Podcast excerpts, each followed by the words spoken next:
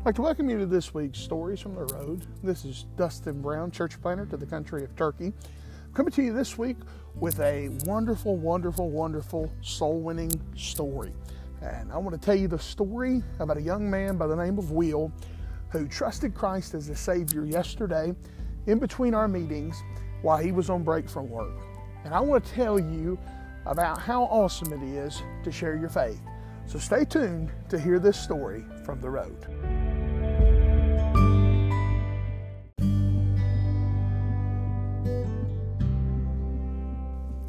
So, yesterday was another one of those days, if you know what I mean. I think some of you do. I think most of us do. Some of us have bad days. Let's all be honest. We all have bad days. And yesterday was what many missionaries will call a bad day on deputation. We were on the way for a Sunday morning meeting. A major road was uh, stopped, and because of that, we got there. We weren't late to the meeting, but we were later than we liked to be. So we presented, and Saturday night I realized that I had made a big uh oh. You see, Sunday morning we were scheduled to be in Fayetteville, Georgia. Sunday night we were scheduled to be in Hartsville, South Carolina. Now, if you know anything about those two places, you would know they are almost five hours apart. Well, when I had looked it up, I was under the understanding that they were two and a half hours apart. The reason why is I made a huge mistake and I must have accidentally typed in Fayetteville, North Carolina. That is only two and a half hours. So Sunday morning we're running late. Sunday afternoon we've got this longer than usual drive and we're about halfway through it. As we're driving, I speak to one of my missionary friends, Nate Francis, church planter to the country of China, and uh, we both find out that we have been booked at the same church, and I get the idea that the pastor doesn't know that I'm on the way. What we found out after the meeting was I had an incorrect number, phone number, and email address, and when I had tried to contact him to confirm the meeting shortly after we had booked it to nail down the date, I didn't get a hold of him, so I thought everything was okay, but he had not. Uh, the date wasn't nailed down, and come to find out, uh, we had booked on top of another meeting. Uh, it actually went wonderful. The pastor was very gracious, even though I had made a mistake, and uh, still allowed me to present. The church was still a great blessing. But we're driving. I'm not for sure what's going to happen, what this pastor is going to say. It's a four and a half hour drive, and our son starts crying. So I stop, and uh, it's time for a food, a gas, and a baby bottle stop. So we pull over and we stop at a Krystal parking lot. I go use the restroom. I'm out stretching. This is going to be about 15 to 30 minutes. It's going to take Hudson to drink his bottle. So I'm like, well, I don't want to get in the car yet. I start looking around the parking lot and I notice there's a young man sitting on a curb back by a hotel that's behind this restaurant. There was a Zaxby's next to it. Come to find out he was on break from Zaxby's. I see him back there, and when I saw him, I felt a leading from the Holy Spirit. Obviously, not an audible voice, but anybody who has served the Lord and who has walked with God knows that moment where you felt like God wants me to do this. I looked over. It was like the Holy Spirit was leading me and saying, Look, go talk to him, go witness to him. Had a pocket full of tracts I had gotten from the Sunday morning meeting. I went to the back door of my car. I got my briefcase out, pulled my New Testament out, put it in my pocket grabbed one of the gospel tracts out of my pocket, and I walked up. And said, Hi, my name's Dustin Brown. I'm from up north of Atlanta. I'm driving to Hartsville, South Carolina. Number one, where are we? I had no idea where we were. He told me the town name, which I wish I could remember right now, but I can't. Just going to be honest with you. And he told me, he said, Well, you're still about two hours off from Hartsville, but you'll cross the South Carolina line here in just a couple minutes. So, after we discussed this a little bit, I said, Look, I want to hand you this. Is the gospel tract. it talks about where you're going to go when you die. It talks about having your sins forgiven, and it talks about having a relationship with God. I said, Let me ask you a question. I got his name. His name was Will.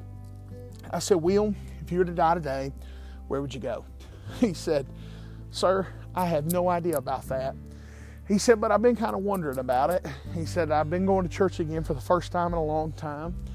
He said, You know, I've been listening to some family and they tell me I need to do better. He said, I'm trying to do better and I don't really feel like I can. He said, You know, I'm not a bad person, but You know, I've messed up before, but haven't we all? I sat down and I said, Well, just to be honest with you, before you can worry about getting your sins forgiven, you got to know the condition you're really in. You see, if you're going to share your faith with somebody, you got to remember that somebody can't flippantly go, Well, I don't really think I'm that bad, and, and truthfully accept the gospel. Because if we don't know that we need something and we have a problem, we're never going to truthfully accept it. So I sat down with him and I opened up my New Testament to the book of Romans. I went to Romans chapter number three. I started at Romans chapter number three and verse number 10. And I started taking him through each verse, Romans 3.10, Romans 3.11. I said, you know, the Bible says that you're unrighteous. That means you're not right with God.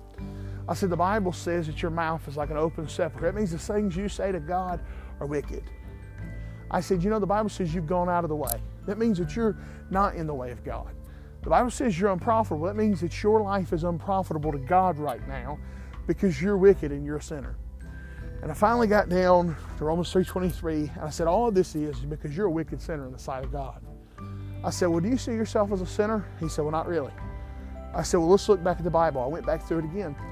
I said, that's the Word of God. I said, He's the one who judges you, not you. His face kind of dropped, and he looked at me and he said, for the first time ever, I think I see myself as a sinner. And I think I see that I'm in a mess, but I'm trying to do good. I said, let me talk to you about your good works. Took him over to Ephesians chapter number two. I shared with him verses eight and nine. I went back to the book of Romans and shared with him and showed him how the law couldn't save him and his good works couldn't save him. And finally he said, Well, I know I can't save myself, so what do I need to do? I took the Bible opened that New Testament up and I shared the sweet gospel of Jesus Christ with him now that he saw his hopeless, helpless condition and his need for a Savior. I took that New Testament, I shared with him that though he was a hell-bound sinner, Jesus died for him, Jesus loved him, and Jesus wanted to save him. All he had to do was to turn from trusting in himself and turn from his good works and turn from his religion and turn to Christ Jesus and his death, burial, and resurrection as the only thing that was saved, give him a relationship with God and a home in heaven when he died. At the end of it, I got done and I said, Well, that's what I want to share with you. I said, That's a very important decision for you to make. I said, Now, uh, I'd love to be a help anyway I could. I said, But I, my time's up. I, I got to be heading on. And he said, Well, before you go, he said, You offered to me, and I'd like to make that decision today. And I said, Well, if you'd like to make that decision today, all you have to do is in your heart put your faith in the death, burial, and resurrection in Jesus Christ is the only thing that'll save you. I said, I'd like to pray with you. I prayed with him, letting him know that the prayer didn't save him. It was faith in Jesus and Jesus Christ alone that saved an individual. He bowed his head. We prayed together when we got done praying, he looked up and the sun was shining. He said, The sun looks a little bit brighter. He said, I don't feel like I'm burdened down with that old sin anymore. I don't feel like I'm burdened down with, how, with having to do those good works. I see that it's all because of Jesus. I gave that gospel tract to him. I encouraged him to find a good Bible believing, Bible preaching church that he could be discipled in. I'd encourage him to get in and get baptized and start reading the Word of God. And I encourage him to take that gospel tract and share it with his co-workers and all his friends and family so they can know how to be saved. You know, my friends, there are tons of people in this world just like Will. They're lost, they're dying, they're on their way to hell. And you know what they need? They need you to be sensitive to the Holy Spirit of God. They need you to have gospel tracts in your pocket ready to pass them out. They need you to go out on Thursday night visitation and Saturday morning bus route and uh, throughout the week invite them to church while you're at work and calling up your families or mailing a letter to your family telling them about Jesus. They need you at the supermarket to hand them a gospel tract. They need you when the Holy Ghost knocks on your heart's door for you to be a witness. They need you to decide that wherever you're at today is going to be your mission field and you are going to be concerned with the souls of men. My friend, I want to encourage you today to be a soul winner. I want to encourage you today to be the real deal. I want to encourage you today to be sensitive to Holy Spirit, to start telling people about Jesus, to start passing out gospel tracts, to get involved in the ministries of your church, because this world is lost and dying and going to hell. And my friends, there's more Wills out there that need to be saved. As well, I want to ask you to pray for us pray we can get our support raised. We want to get to the country of Turkey because there's some Wills in Turkey that are dying on their way to hell, and they need a preacher to take and share with them the gospel in the Turkish language. And me and my wife have surrendered to do that. Will you pray we can get our support raised? Pray what God will have you do to help us get to the country of Turkey. Also, I want to thank those of you that pray for us and support us. I want to say I love you and I want to thank you. And you know what? Will's salvation, it goes to your account because the whole reason I had the gas in that car to get to that meeting was because of my supporters, just like you. The reason why we had safety and I was able to be sensitive to the Holy Spirit is because of the prayer support of people like you. I want to thank you so much. I want to say that I love you. I want you to serve God. I want you to love God. And I want us together to win this world with the gospel of Jesus Christ because our God is worthy and people are in need. And we need to have a love for Jesus and a love for people that eats us on the inside and gets us to do something. It's been a little long today. It's been a little preachy today.